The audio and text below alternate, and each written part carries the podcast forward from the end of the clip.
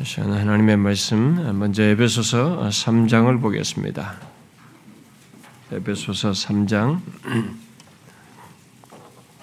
어, 제가 읽는 성경은 313페이지 신약 성경 313페이지 에베소서 3장 11절 어, 이제 한 절만 있고요. 어, 하나만 더 참고 구절로 봅시다. 3장 11절 다 같이 읽겠습니다. 시작. 곧 영원부터 우리 주 그리스도 예수 안에서 예정하신 뜻대로 하신 것이라. 여러분 앞에 고린도 전서 2장을 좀 우리가 중간에 제가 인용할 건데 설명이 필요한 구절에서 좀 보려고 합니다. 그 고린도 전서 2장 7절 한 절만 보도록 하십시다. 7절 읽겠습니다. 시작. 오직 은밀한 가운데 있는 하나님의 지혜를 말하는 것으로서 곧 감추어졌던 것인데 하나님이 우리의 영광을 위하여 만세전에 미리 정하신 것이라. 음.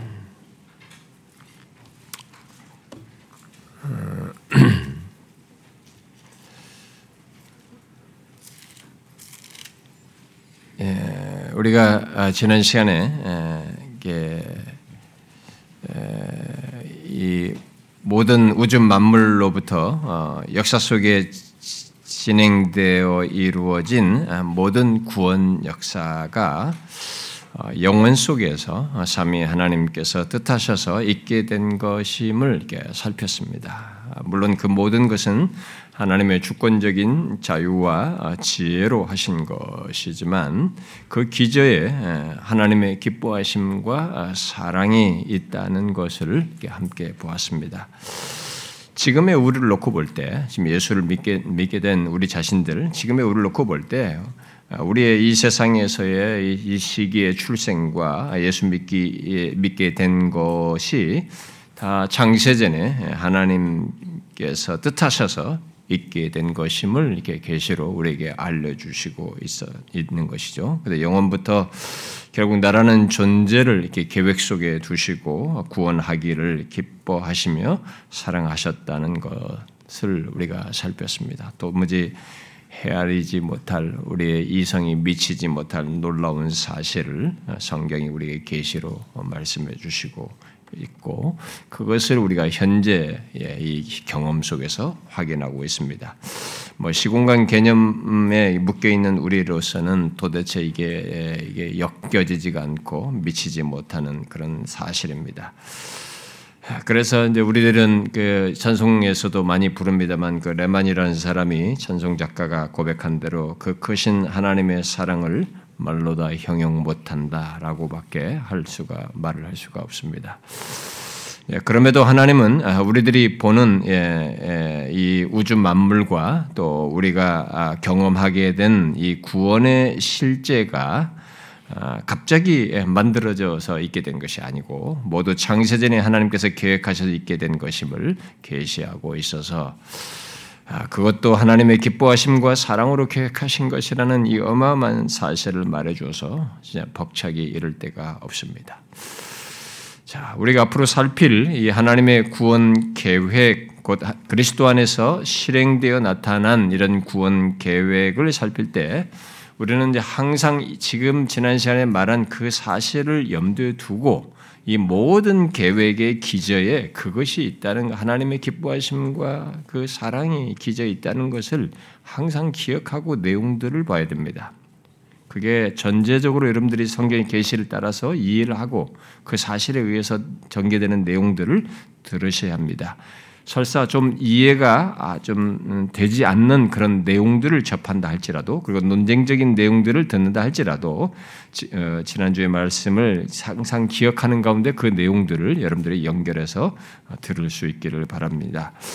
아, 여러분들 중에는 음, 여러분들 중에 지금 이런 살피는 내용에 대해서 뭐 이해하기 어렵다는 이유로 뭐 교회를 오래 다녔건 뭐 다닌 지 얼마 안 됐든 간에 이런 것에 대해서 뭐 들어보지 않아서 어, 그랬는지 모르지만 뭐 오래 다녔어도 안 들어봤을 수 있는 있습니다. 아, 그런데 이런 내용들을 좀 이해하기 어렵다는 이유로 어, 뭐 이런 내용은 좀 몰라도 되지 않느냐 어, 이런 거 꼭 알고 뭐 예수 믿어야 되냐 이런 사람들이 혹시 있을지 모르겠어요.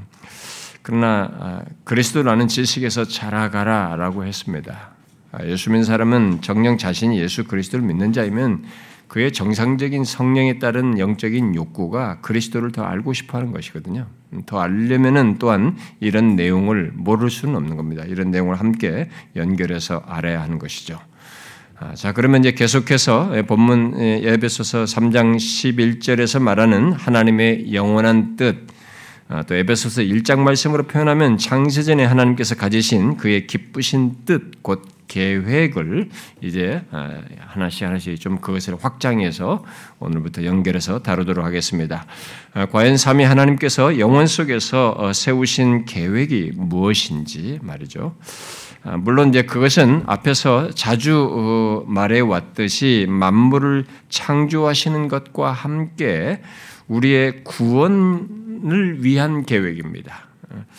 어, 그 가운데서 이제 성경의 대부분은 이 창세전에 가지신 그 계획과 관련된 대부분의 내용은 뭐냐면 성경의 대부분의 내용이 우리의 구원을 위한 계획을 실행하시는 것을 구원 역사를 주로 이게 대부분 담고 있기 때문에 창세전에 하나님 가신 그 계획은 구원 계획이라고 말할 수 있는 것입니다. 1차 대 부분을.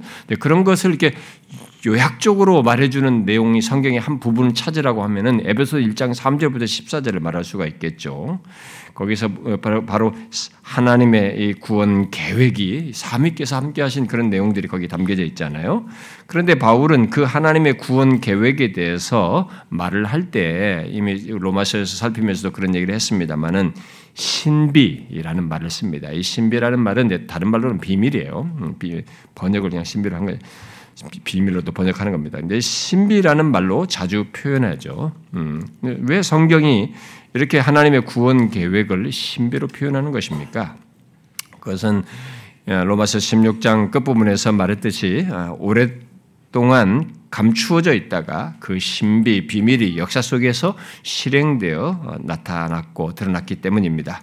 아, 그런데 그 드러난 비밀, 신비를 주로 이제 무엇이라고 말하는가를 우리가 주목해 봐야 되겠죠. 성경에서. 아, 성경에서 이 신비, 구원 개혁과 관련된 것을 신비로 이렇게 말을 할 때 그 신비로 말하는 것이 구체적으로 무엇으로 말하고 있습니까? 예, 우리 로마서 살피면서 이런 다 살폈었는데 주로 뭐예요? 아, 그리스도로 말하고 있습니다. 그렇죠? 아, 에베소서 1장 9절에서도 바울은 그 뜻의 비밀이라고 말하면서 그것을 우리에게 알리셨는데 바로 그리스도 안에서 때가 찬 경륜을 위하여 예정하신 것이다. 이렇게 말을 하고 있고 또 에베소 3장 4절에서도 그 비밀은 바로 그리스도의 비밀 곧 그리스도에 대한 비밀이다라는 것을 말해주고 있습니다.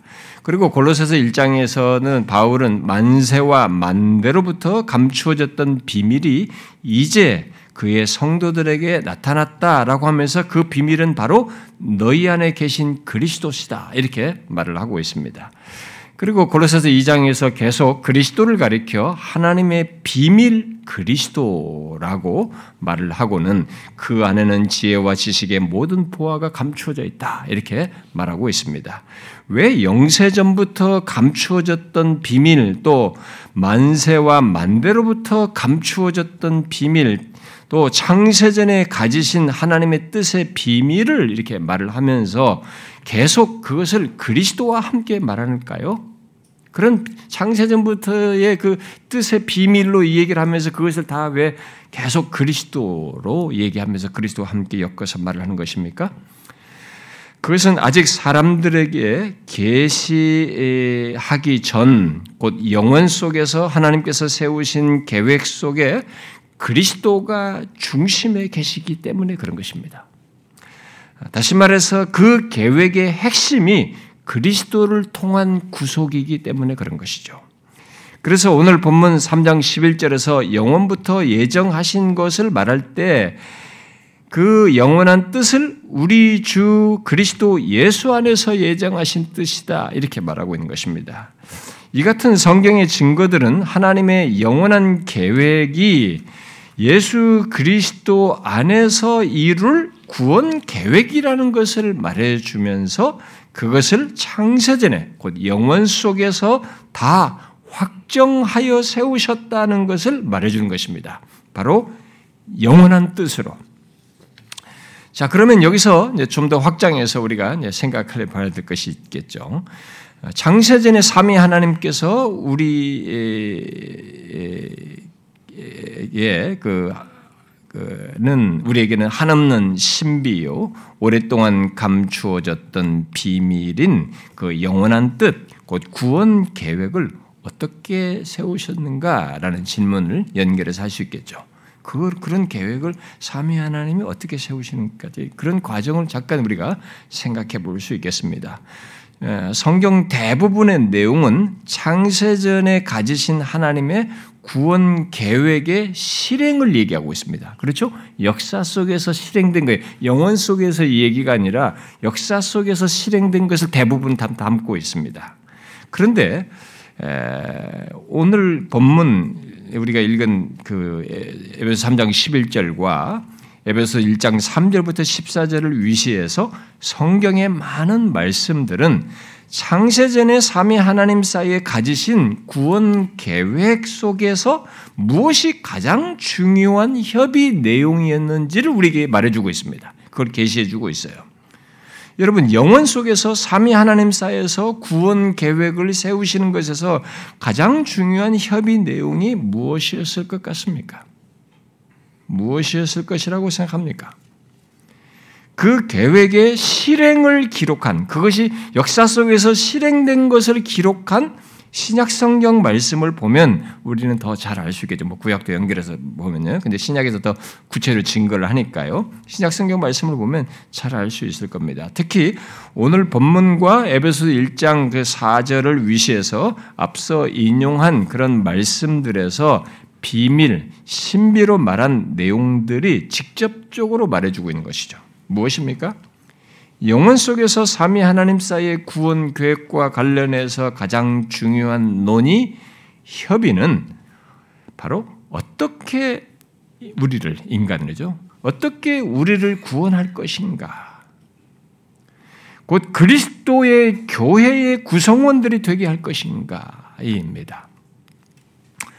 아, 이 문제는 아, 영존하시는 하나님, 시간과 공간을 초월해 계신 하나님, 죄를 알지도 못하고 죽음도 알지 못하시는 삼위 하나님 안에서 가지신 논의고 협의이기 때문에 이것은 간단한 협의가 아닙니다.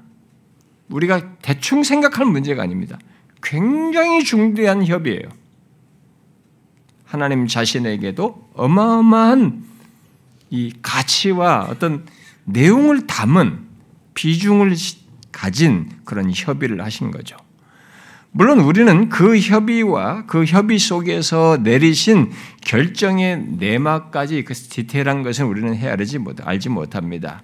지난 시간에 말한 대로 하나님의 무한한 사랑과 기뻐하심이라는 계시를 통해서 그것이 배후에 있었고 동기에 있었다는 것을 알지만 그런 동기에서 동기에서 결정하고 협의한 것이 그 협의한 것의 무게와 가치 삼위 하나님 사이에서의 그 비중성 문제를 우리는 제대로 헤아리지 못합니다. 인간 존재 개념에서 몇 년 살다가 쓰고 죄 중에 태어나서 몇 년 살다가 딱 유한한 그런 피조물의 한계 속에서 생각하는 것은 생각할 수 없는 내용이 삼위 하나님 사이에서 있었던 것입니다. 그 무한한 신비와 무한한 가치와 비중과 무게가 거기에 있었던 것이죠. 결국은 그 무한한 사랑을 우리는 그저 계시를 통해서 또 그것의 결과를 통해서 확인할 뿐입니다. 그럼에도 앞선 믿음의 선배들은 영원 속에서 삼위 하나님 사이에서 가지신 이 협의를 다양한 말로 표현하면서 구체적으로 성경이 말하는 것 안에서 구체적으로 이렇게 다루려고 했습니다. 근데 그들이 그런 걸 다룰 때 이 내용을 삼위 하나님께서 가지신 이 협의를 뭐 평화의 협약이다. 또는 뭐 구원 협약이다. 또는 구속 언약이다. 뭐 중보자 언약이다. 보증인 언약이다. 하나님의 영원한 작정이다 등등으로 다양한 용어를 써서 이게 설명을 했습니다.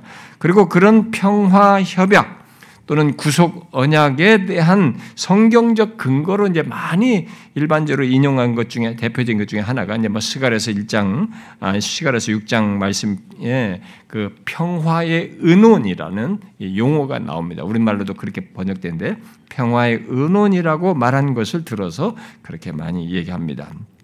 그러나 그 내용이 스가라서 6장의 그 내용이 메시아의 사역을 예표적으로 말한 것일 수는 있어도 그 문맥 속에서 성부, 성자, 성령 삼위 신적인 위격 사이에서 어떤 상이한 것을 가리키지 않는다는 이런 지적 때문에 오늘날에 의해 오늘날에는 예, 이 신약에서 언급된 말씀들을 가지고 예, 삼위 사이에서 장세전에 협의를 가지셨다라는 것을 주로 언급을 합니다. 그런 성경 구절로서 말을 예를 들어서 말하면은 뭐 예수님께서 누가복음 22장에서 이렇게 말씀하시거든요. 내 아버지께서 나라를 내게 맡기신 것 같이 나도 너희에게 맡겨 이렇게 말씀하신단 말이에요. 아, 그러면 이 말씀은 예수님께서 자신이 나라를 하나님 나라를 하나님 나라를 그의 제자들에게 맡기기 전에 먼저 내 아버지께서 나라를 내게 맡기셨다라는 것에 해당하는 것이 먼저 있었다는 것이죠. 뭡니까 그게? 그런 협의가 이 땅에 오시기 전에 있었다는 것을 말해주고 있는 것입니다. 또 요한복음 10장에서는 10장에서 예수님은 자신을 아버지께서 거룩하게 하사 세상에 보내신 자라고 자신을 말합니다. 요한복음에서 반복적으로 말하는 내용, 곧 자신이 세상으로 보냄받았다라는 것을 말씀하시는데 세상으로 보내심 받기 전에 아버지께서 자기를 거룩하게 하셨다라고 말을 하는 것입니다. 그렇게 해서 보냈다고 얘기해요. 그 말은 세상에 보내기 전에 영원 속에서 자신을 성별하셨다라는 얘기를 하시는 겁니다. 아, 또 베드로전서 1장에서 사도 베드로는 예수 그리스도를 두고 그는 창세 전부터 미리 알림 바 되신 이나 이 말세에 너희를 위하여 나타내신 바 되었다라고 말합니다. 이 땅에 오신 예수 그리스도를 두고 창세전에 미리 알린 바 되었다라고 말을 하는데 여기 미리 알다라는 말은 보통 하나님께서 미리 아심을 말할 때 쓰는 음, 말입니다. 그런데 이 문맥에서 단순히 그리스도께서 이 땅에 오시는 때를 미리 아셨다라는 의미는 아니란 말이에요. 이, 이 땅에 오시는 때를 어, 미리 알았다 이런 의미로 말한 것은 아니란 말이에요. 문맥상에서 보면 그가 오실 때를 미리 정하였다라는 의미인 겁니다. 미리 알다가 여기서는 미리 정하다라는 뜻이란 말이죠. 아, 그래서 베드로가 이 말씀을 그런데 베드로가 이 말씀 이전에 이제 어, 문맥상에서 앞서서 뭘 얘기냐면 구속자 대신 예수 그리스도를 얘기하거든요. 음? 예, 그, 그렇다면 예수 그리스도께서 창세전부터 미리 알림바 되었다는 것은 구속자로서 역사의 어느 시점에 나타날 것을 결정하셨다, 미리 정하셨다라는 얘기가 되는 것입니다. 그야말로 그런 협의가 창세전에 삼위 하나님 사이에 있었다는 것을 성경이 계시해 주고 있는 것이죠. 바울은 에베소서 1장에서 창세전에 그런 협의 내용이 성취를 성취되는 것을 이게 말을 하면서 성부, 성자, 성령을 같이 말하죠. 1장 3절부터 14절에서. 그래서 이런 모든 내용은 삼위 하나님께서 모두 자기 밖을 향한 사역, 곧 창조와 함께 우리를 구원하시고자 하는 뜻, 계획을 무한한 사랑과 기뻐하심 속에서 함께 협의하셔서 가지신 것이다. 라는 것을 말해주고 있는 것입니다. 그러면 삼위 하나님께서 협의하여 세운 그런 그 구원 계획이 무엇일까? 그런 계획이 무엇이라는 겁니까? 아, 그것은 구원 계획 실행을 통해서 이제 알 수 있듯이 어, 그 우리를 그러니까 죄 있는 우리를 어떻게 구원할 것인가와 관련되어 있다는 것을 알 수가 있습니다. 아, 그리고 그와 관련해서 어떤 협의를 하셨는가라는 것이 중요한 내용이 되겠죠. 자, 우리를 구원하기 위해서 어떤 협의를 그러면 우리 죄인을 구원하기 위해서 어떤 협의를 하신 것입니까? 아, 가장 중요한 협의 내용은 앞서 인용한 말씀들이 시사하듯이 하나님의 아들이 중보자가 되시는 거예요. 중보자가 되어 우리의 구원을 위해 모든 것을 행하신 것입니다. 이게 창세전에 하나님의 성부, 성자, 성령, 삼위 하나님의 구원 계획의 협의에서의 핵심이에요. 오늘은 이 사실을 여러분들이 아, 평상시 일반 지식으로 알고 있던 것을 좀 더 이렇게 확장해서 꼭 명확히 아셔야 할 내용입니다. 우리는 그것의 구체적인 이제 그 중보자를 세워서 있게 되는 구원 계획의 실행의 구체적인 내용에 앞서서 그런 구원 계획이 구체적으로 또 무엇인가 그런 내용이 말하기에 앞서서 장세전에 삼위 하나님 사이에 그 협의가 있었다는 것부터 좀 주목을 해봐야 됩니다. 하나님의 구원 계획과 관련해서 바로 그것이 가장 중요한 결정 사항이기 때문에 그런 것이죠. 그래서 앞서 인용한 모든 말씀들도 창세전의 일을 말하면서 모두 예수 그리스도를 함께 말하고 있는 것입니다. 오늘 본문도 영원부터 예정하신 뜻을 말하면서 우리 주 그리스도 예수 안에서 어, 예정하신 뜻이다라고 이렇게 말을 하잖아요. 에베소 1장 4절에서 창세전에 우리를 택하사 구원하시는 그 하나님의 기쁘신 뜻을 말할 때에도 창세전에 그리스도 안에서 우리를 택하사 이렇게 말했단 말이에요. 앞서 인용한 누가복음 22장에서도 영원 속에서 아버지께서 아들에게 나라를 맡기신 것도 결국 그리스도를 통해서 구원 역사를 이루시겠다고 하는 결정이잖아요. 요한복음 10장에서 아버지께서 아들을 세상에 보내시기 전에 영원 속에서 성별하시는 것도 그를 그를 우리를 구원할 중보자로 구별했다, 성별했다는 의미가잖아요. 또 베드로전서 1장에서 예수 그리스도를 구속자로 말하는 문맥에서 창세전부터 그가 이 땅에 오실 때를 미리 정하셨다는 것도 창세전에 하나님의 아들을 구속자로 성별하셨다는 것, 바로 그런 직임 또는 직무를 구별하여 세우셨다라는 의미가 되는 것이잖아요. 그리고 에베소서 1장에서 창세전에 그리스도 안에서 택하시고 실제로 그리스도로 말미암아 죄 사함을 얻고 구원 얻는 일이 있게 된 것을 쫙 얘기하는 것도 그러면서 어, 어, 1장 끝절에 가지고 교회를 그리스도의 몸이다라고 말하는 것도 다 결국 그리스도께서 교회의 머리 되시는 것, 어, 장, 그런 것을 다 창세전에 삼위 하나님 사이에서 협의하셨다는 거죠. 어, 그래서 그, 자기 백성들의 중보자이고 교회 머리로 세우시는 그런 협의를 창세전에 하셨다는 것을 말해주고 있는 것입니다. 아, 여러분은 바로 그것이 이런 이것이 창세전에 삼위 하나님 사이의 구원 계획, 구원 협의에서 아, 하나님의 아들이 중보자가 되시어서 우리를 구원하시는 것을 가장 중요하게 협의하여서 결정하셨다는 사실을 알고 있습니까? 생각해 보셨어요? 아, 이것을 안다면 우리는 삼위 하나님 사이의 협의 속에서 가장 중요하게 논의하고 논의하여서 결정한 이 사실을 우리 또한 중요하게 생각해야 됩니다. 중요하게 인지를 해야 돼요. 그 협의의 비중을 최소라도 우리는 그 가치에 따라가야 되는 거죠. 가치에 대한 인식이 있어야 되는 거죠. 바로 중보자가 결정하시는 중보자가 결정되는 삼위 하나님 사이의 협의 결정을 우리도 중요하게 생각해야 된다 이 말이에요. 아, 그냥 그렇대 하고 넘어갈 내용이 아닙니다. 아, 예수 그리스도는 중보자야. 중보, 그 하나님과 사이 그는 중보신이 디모데전서 2장 5절에 말한 것처럼 중보자시다. 그, 그가 우리 구원하셨다. 이렇게 단편적인 지식으로 말할 것이 아니라 이 중보자가 어떤 배경 속에서 중보자인지를 성경이 계시한 바를 따라서 우리가 알아야 되네. 그리고 그 비중만큼은 하나님 세계에는 우리가 모른다 할지라도 그 그것이 얼마나 큰 비중이 있는지에 대한 인식은 가져야 된다 이 말입니다. 사실 이것은 너무 큰 내용입니다. 어, 우리 인간으로서는 어, 특히 죄인인 우리로서는 말로 표현하기 어려운 내용이에요. 하나님의 아들이 중보자가 되시어서 구원하시겠다는 결정을 생각할 때 우리가 생각할 것이 많거든요. 영존하시는 하나님의 존재를 생각해야 되거든요. 영존하시는 하나님의 존재와 속성을 생각해야 되거든요. 그런 속성, 영존하시는 하나님의 존재와 속성을 가지시고 중보자가 되시는 거거든요. 가지신 분이 중보자가 되시는 거예요.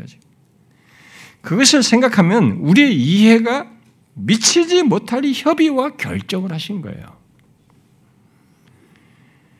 영원하신 하나님, 거룩하시고 전능하신 하나님의 아들께서 한없이 자기를 낮추어 가서 사람이 되시고 죄의 고통과 죽음을 경험하시는 것을 결정하신 것이거든요.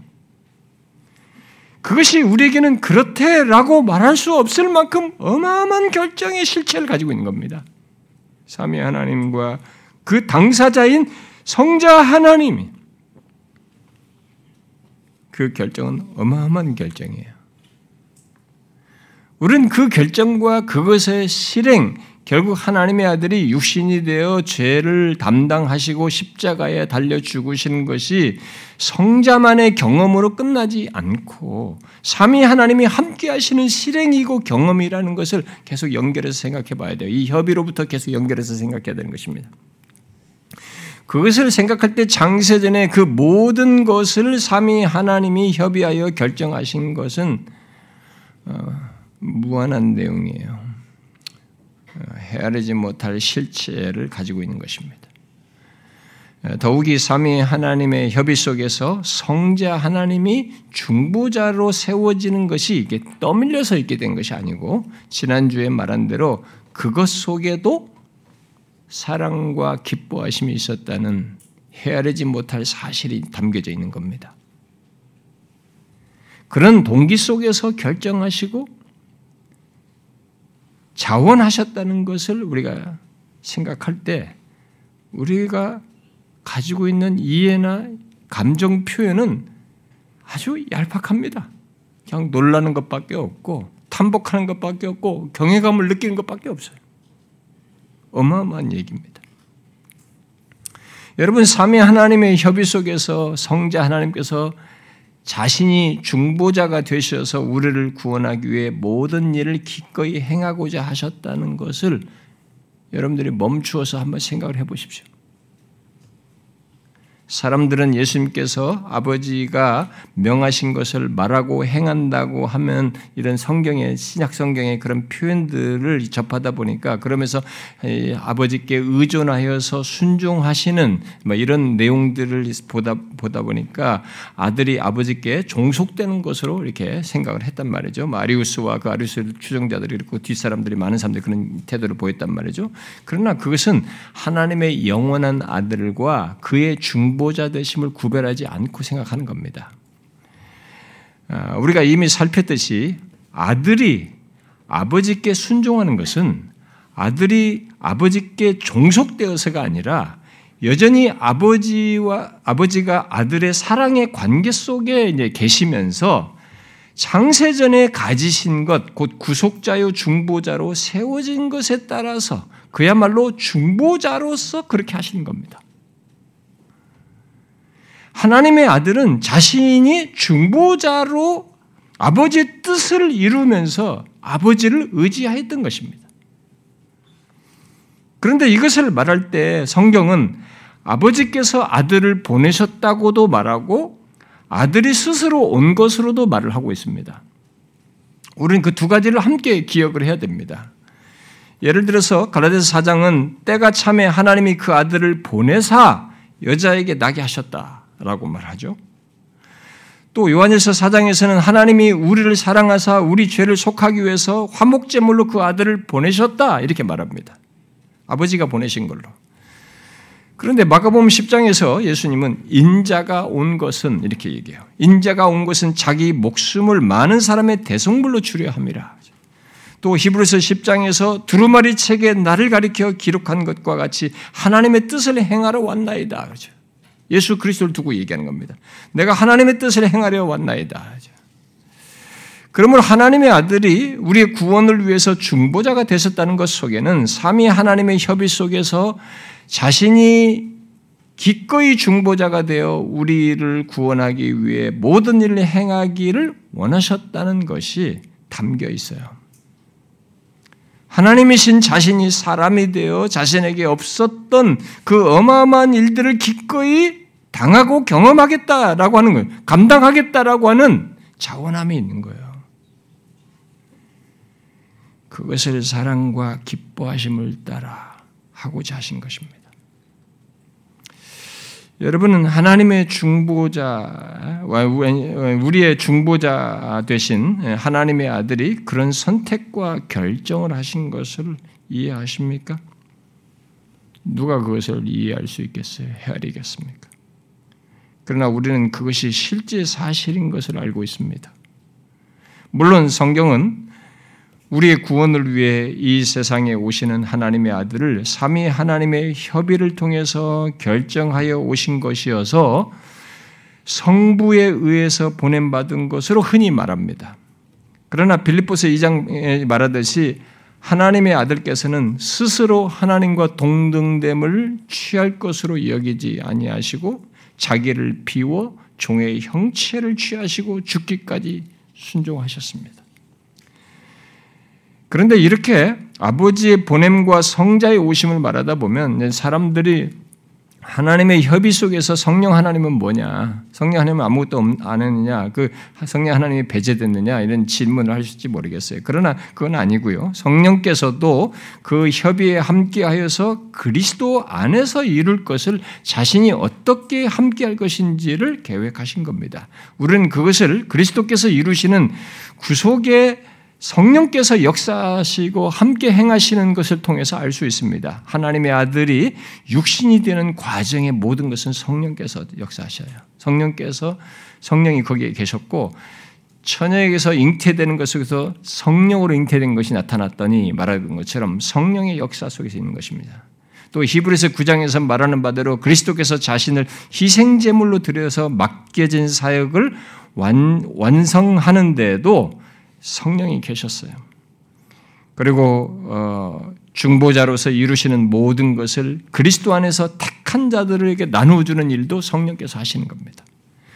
그러므로 창세전에 삼위 하나님 사이에서 세운 구원 계획은 비록 그리스도를 중보자로 세워서 이루는 것을 가장 중요한 협의 대용으로 가졌다 해도 삼위 하나님 모두가 협의를 협의한 계획이고 참여하는 계획이에요.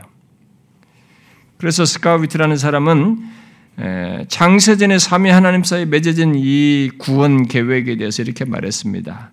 영원한 생명을 위해 하나님이 선택하신 사람들이 구원 얻는 것을 보증하셨고, 삼위 하나님은 서로 일을 떠맡았다. 성부는 구속의 방법을 결정한다. 성자는 아, 야훼의 종으로서의 순종의 길을 걸어간다. 성령은 영원한 생명을 위해서 하나님이 선택하신 사람들의 마음속에 구속 사역을 실행한다. 이렇게 말했어요. 창세전의 삼위 하나님 바로 이런 구원 계획을 함께 협의하고 결정하신 것입니다. 그럼에도 그 구원 계획에서 중보자가 되기로 자원하신 하나님의 아들을 성부 하나님께서 성별하여 보내신 것 때문에 대표성이거든요. 제1위로 성부를 칭하기 때문에. 그래서 성경은 영원한 구원 계획, 곧 삼위 하나님 사이에서 세우신 이 구원 계획을 말할 때 성부 하나님과 성자 하나님을 중요하게 언급합니다. 아버지께서 보내고 아들이 보냄 받는 것으로. 그것은 영원한 어, 영원부터 가지신 아버지와 아들의 관계뿐만이 아니라 영원 속에서 삼위 하나님이 가지신 협의에 따른 것입니다. 우리가 이 땅에 오신 예수 그리스도를 생각할 때 이 사실부터 알아야 하는 것입니다. 하나님의 아들이 우리의 구원을 위해 중보자가 되시어 이 땅에 오셔서 모든 것을 이루시는 것에 영원한 배경을 함께 예수 그리스도를 생각할 때 엮어서 생각해야 된다 이 말입니다. 여러분은 우리가 아는 예수 그리스도가 그런 삼위 하나님의 협의 속의 하나님의 아들이 중보자가 되셔서 나온 것이라고 하는 것, 행하신 것이라는 것을 알고 있나요? 이런 연결성을 여러분들이 가지고 있습니까? 그런 것을 생각하시나요? 아, 예수님은 이 땅에 계실 때 자신의 존재와 사역이 바로 그런 배경 속에서의 사역이라는 것을 알고 행하셨습니다. 그리고 그 사실을 이게 말씀해 주셨어요. 그래서 알게 해 주신 거죠. 우리들에게 계시해 주신 겁니다. 한 예로 누가복음 22장에서 자신이 십자가로 나아갈 때 창세전의 중보자로 세움 받아서 그에 따라서 행하신다는 인식을 가직하고 그것을 인지하시고 이렇게 말씀하셨죠. 인자는 이미 작정된 대로 간다. 갔노니 그래서 가거니 와 이렇게 말했죠. 내가 십자가를 향해서 가는 이것은 이미 작정된 대로 가는 것이다. 그러니까 그리스도의 십자가의 죽음은 이미 영원 속에서 계획한 것이다라는 것이. 그리고 사도행전 2장에서 사도 베드로가 그 예수 그리스도의 죽으심에 대해서 이렇게 말해줘. 그가 하나님께서 정하신 뜻과 미리 아신 대로 내준 바 되었건을 이렇게 말했어요. 너희가 법 없는 자들의 손을 빌어서 못 박아 주겠다 이렇게 말했습니다. 그 구체적인 죽음의 상황 또한 하나님께서 작정하신 뜻에 따른 것입니다. 겉으로 보기엔 사람들이 예수 그리스도를 잡아서 십자가에 못 박아 죽이는 것이었습니다. 정치적인 계산 속에서 자신들의 일 가지고 한 것이에요. 그러나 그 모든 것은 하나님께서 정하신 뜻과 미리 아신 바대로 내어 주셔서 있게 된 것이었어요. 하나님의 아들이 그런 중보자가 되시는 것을 창세전에 다 협의하여서 어, 계획하신 것입니다. 십자가에 달려 죽는 중보자로 그렇죠. 여러분은 이 모든 사실을 생각하셔야 됩니다. 우리가 예수 그리스도를 생각하면은 이 모든 아, 예수 그리스도의 십자가의 죽음과 그 부활 이후에 아, 예루살렘 교회는 어, 예, 자기들의 시간으로 보면 얼마 전에 이겠죠. 얼마 전에 그 그리스도의 그 십자가의 죽음에 대해서 어, 사도행전 4장에서 이렇게 말하죠. 과연 헤롯과 본디오 빌라도는 이방인과 이스라엘 백성과 함께하여 하나님께서 기름 부으신 거룩한 종 예수 구별하여 세운 구속자 중보자죠. 하나님께서 기름 부으신 거룩한 종 예수 바로 그 그를 거슬러 예, 하나님의 권능과 뜻대로 이루려고 예정하신 그것을 행하려고 이 성에 모였나이다. 그랬어요. 그러니까 헤롯과 빌라도와 이방인과 이스라엘 백성들이 예루살렘 성에 모여서 예수 그리스도를 십자가로 내몰아 죽이는 이 모든 것들이 그냥 있는 것 같았지만 하나님의 뜻대로 이루신 이루려고 예정하신 뜻을 이들은 실행했던 것입니다. 그리스도께서 십자가에 달려 죽으시는 것은 역사 속에서 우연하게 일어난 사건이 아니에요. 사람들이 만들어낸 사건도 아닌 것입니다. 모두 창세전에 삼위 하나님께서 뜻하시고 예정하신 것에 따른 것이죠. 계획하신 것입니다. 협의하여서 결정하신 것이었어요. 그래서 히브리서 기자는 그리스도께서 십자가에 달려 피 흘려 죽으시는 것, 그 대속의 피를 두고 히브리서 13장에서 영원한 언약의 피다 이렇게 말했어요. 그 십자가에 달려 죽으신 그분의 피를 앞에다 수식어로 뭐라고 쓰면 영원한이라고 했어요. 영원한 언약의 피다라고 했습니다. 십자가의 죽음 속에서 흘리신 그리스도 피가 단순히 시간 속에서 역사 속에서 만들어낸 그렇게 해서 우연하게 생기에서 흘린 피가 아니라는 거죠. 영원한 언약, 영원 속에서 정한 피요. 바로 영원한 언약으로 정한 피라고 말한 것입니다. 그 말은 예수 그리스도께서 십자가에 달려 피 흘려 죽으시는 것이 영원 속에서의 일이고 이 영원한 언약으로 정하여서 있게 된 피라는 것을 말해주는 것입니다. 바로 중보자로서 십자가에 달려 죽으시는 것이죠. 그러니까 그리스도의 사역 모든 것이 하나님의 영원한 계획에 따른 것이고 삼위 하나님의 협의에 따른 것임을 말해 주는 것입니다. 이렇게 하나님의 영원한 계획, 창세전의 삼위 하나님께서 협의하여 가지신 구원 계획의 중심에는 성자 하나님께서 구속자, 중보자가 되시어서 죄 있는 우리를 구원하시는 모든 일을 이루시는 것이 있었던 것입니다. 그걸 계획했던 거죠. 자, 그러므로 질문은 이것입니다. 하나님이 이 영원한 계획의 핵심, 바로 에베소서와 골로새서 등에서 말하는 신비, 비밀로 말하는 영원한 계획의 핵심, 이 영원한 계획의 핵심을 여러분들은 아는 사람입니까? 아이, 우리는 뭐 예수 믿으면 다 알죠. 제가 다시 묻는 것입니다. 지금 제가 말하는 이 성경에 게시된 이 사실, 우리는 역사 속에서 그것이 실행돼서 알게 됐습니다만, 그리고 계시해 주서 알게 됐습니다만, 그 실체를 영원한 하나님의 계획의 핵심인 이 비밀의 실체를 여러분들은 이제 정확히 아는 자이냐라는 거예요. 왜냐하면 바울이 고린도서에서 말하거든요. 고린도서 1장 2장에서 세상의 지혜로는 이것을 알지 못한다는 거죠. 여러분 세상의 탁월한 이 지혜를 가지고는 나름의 이 세상의 지혜를 가지고는 이것을 알지 못하는 것입니다. 말해 줘도 미련한 것으로 여긴다라고 했습니다.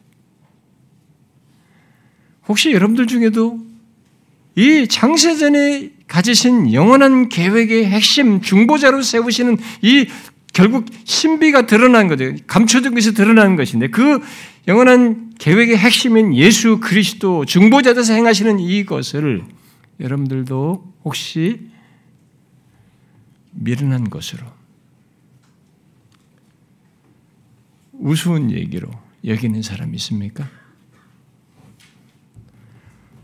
바울은 이 사실을 말하면서 이 하나님의 비밀스러운 계획을 은밀한 가운데 있는 하나님의 지혜라고 말하면서 우리가 참고로 읽었던 고린도전서 2장 7절에서 굉장한 사실을 말해주고 있습니다.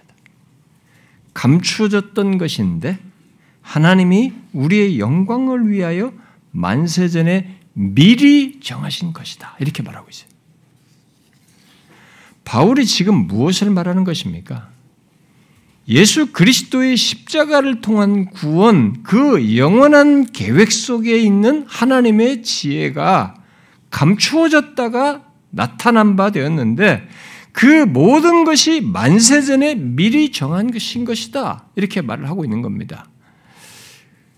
그런데 우리가 여기서 주목할 내용이에요. 그렇게 만세전에 영원 속에서 미리 정하신 그 내용들이 무엇을 위하여 미리 정했다고 말하는가 하는 거예요. 무엇을 위해서 정한 것입니까? 중보자로 세워서 중보자로 세우신 것이 지금 미리 정하신 거잖아요, 지금. 근데 그것 속에 무엇을 위하여 중보자를 미리 정하여 세우신 것입니까? 우리의 영광을 위하여 이렇게 말하고 있습니다. 이 말이 도대체 무엇입니까? 만세전에 미리 정한 것, 곧 하나님의 영원한 구원 계획에서 가장 중요한 것, 바로 핵심은 중보자로 세움받은 그리스도, 바로 그를 통한 구원이라고 했습니다. 그런데 그 구원 계획이 결국 무엇을 위함인가라고 말해주고 있는 것입니다. 뭡니까? 놀랍게도 우리의 영광을 위하여라고 말하고 있습니다. 여러분은 그리스도를 중보자로 세우시고 그가 십자가에 달려 죽으시는 하나님의 영원한 계획, 그 하나님의 지혜가 나타난 계획이 결국 우리를 위한다는 것, 곧 우리의 영광을 위하여라는 것을 아십니까? 이것을 생각해 보셨어요? 영원 속에서 삼위 하나님께서 가지신 계획은 성자께서 중보자가 되어 십자가에 달려 죽으심으로 구원하시는 계획입니다. 그런데 무엇을 위하여 그 영원한 계획을 실행, 세우시고 실행하는 것입니까? 놀랍게도 우리의 영광을 위하여라고 말하고 있는 것입니다. 저는 삼위 하나님께서 영원 속에서 정하신 것 속에 이것이 있다는 것이 너무 놀라웠어요. 여러분은 창세전에 가지신 계획이 우리의 영광을 위하여 마련하신 것이라고 하는 것을 아십니까? 물론 영원 속에서 정하신 하나님의 계획은 그 계획은 그 자체로서 결국 영광을 가져올 것입니다. 그런데 그 영원 속의 계획 그 무엇보다도 아들을 중보자로 세워서 이루실 것을 정하시는 것 속에 우리의 영광을 위한 것 또한 정하셨다는 것이 너무 놀랍다는 사실입니다. 창세전에 우리의 영광을 위하는 것까지 창세전에 우리의 영광을 위하는 것까지 정하신 것이죠. 계획하신 것입니다. 도대체 이게 무엇입니까, 여러분?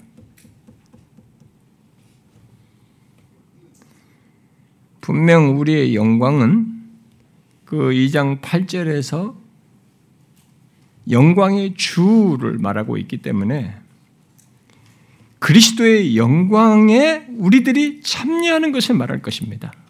이것은. 그런데 중요한 것은 그것을 창세전에 정하셨다는 겁니다. 그걸 계획하셨다는 거예요. 저는 하나님의 영원한 계획과 관련된 말씀들을 살피다가 이 고린도전서 2장 7절 말씀을 순간 받아들이는데 주저하는 저를 발견했습니다. 왜냐하면 자격 없는 나 자신을 생각함으로써 이 말씀 그대로 받아들이기는 이 실체가 너무 커서 그렇습니다. 아니 영원 속에서 이런 계획을 하나님을 중보자로 세워서 그가 이루시는 모든 것이 결과적으로 우리를 위하여서 우리의 영광을 위하여서 너무 큰 얘기예요.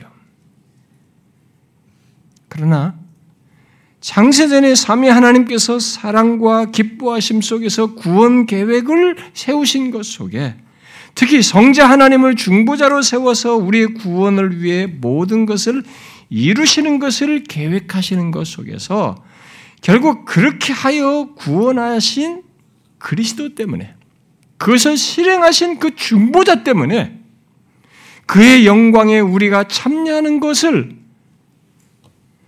미리 정하셨다는 것을 거부할 수는 없는 거예요. 그걸 내가 거부할 수는 없다는 생각을 갖는 것이 하게 된 것이죠. 제가 거부하거나 주저할 수 있는 성질의 것이 아니라는 것입니다. 내가 결정할 것이 아니라는 것입니다. 너무 기이하고 놀라운 사실이지만 너무 영광스럽고 존귀하고 그 큰 영광이지만 나의 무엇 때문이 아니라 장세전에 삼위 하나님께서 그걸 뜻하셨어요. 이걸 어떻게 이해하겠습니까? 그렇게 하시는 하나님을 우리가 어떻게 이해할 수 있겠습니까? 우리의 영광은 하나님의 아들이 중보자가 되셔서 우리의 죄를 대속하신 것 때문에 있는 것이라고 지금 말하는 거잖아요. 그걸 계획하셔서 그렇게 있게 하는 것이잖아요. 그러니까 그것은 이 여기서 말하는 우리의 영광은 그리스도의 영광에 참여하는 우리의 영광은 우리의 무엇과는 상관이 없는 것입니다.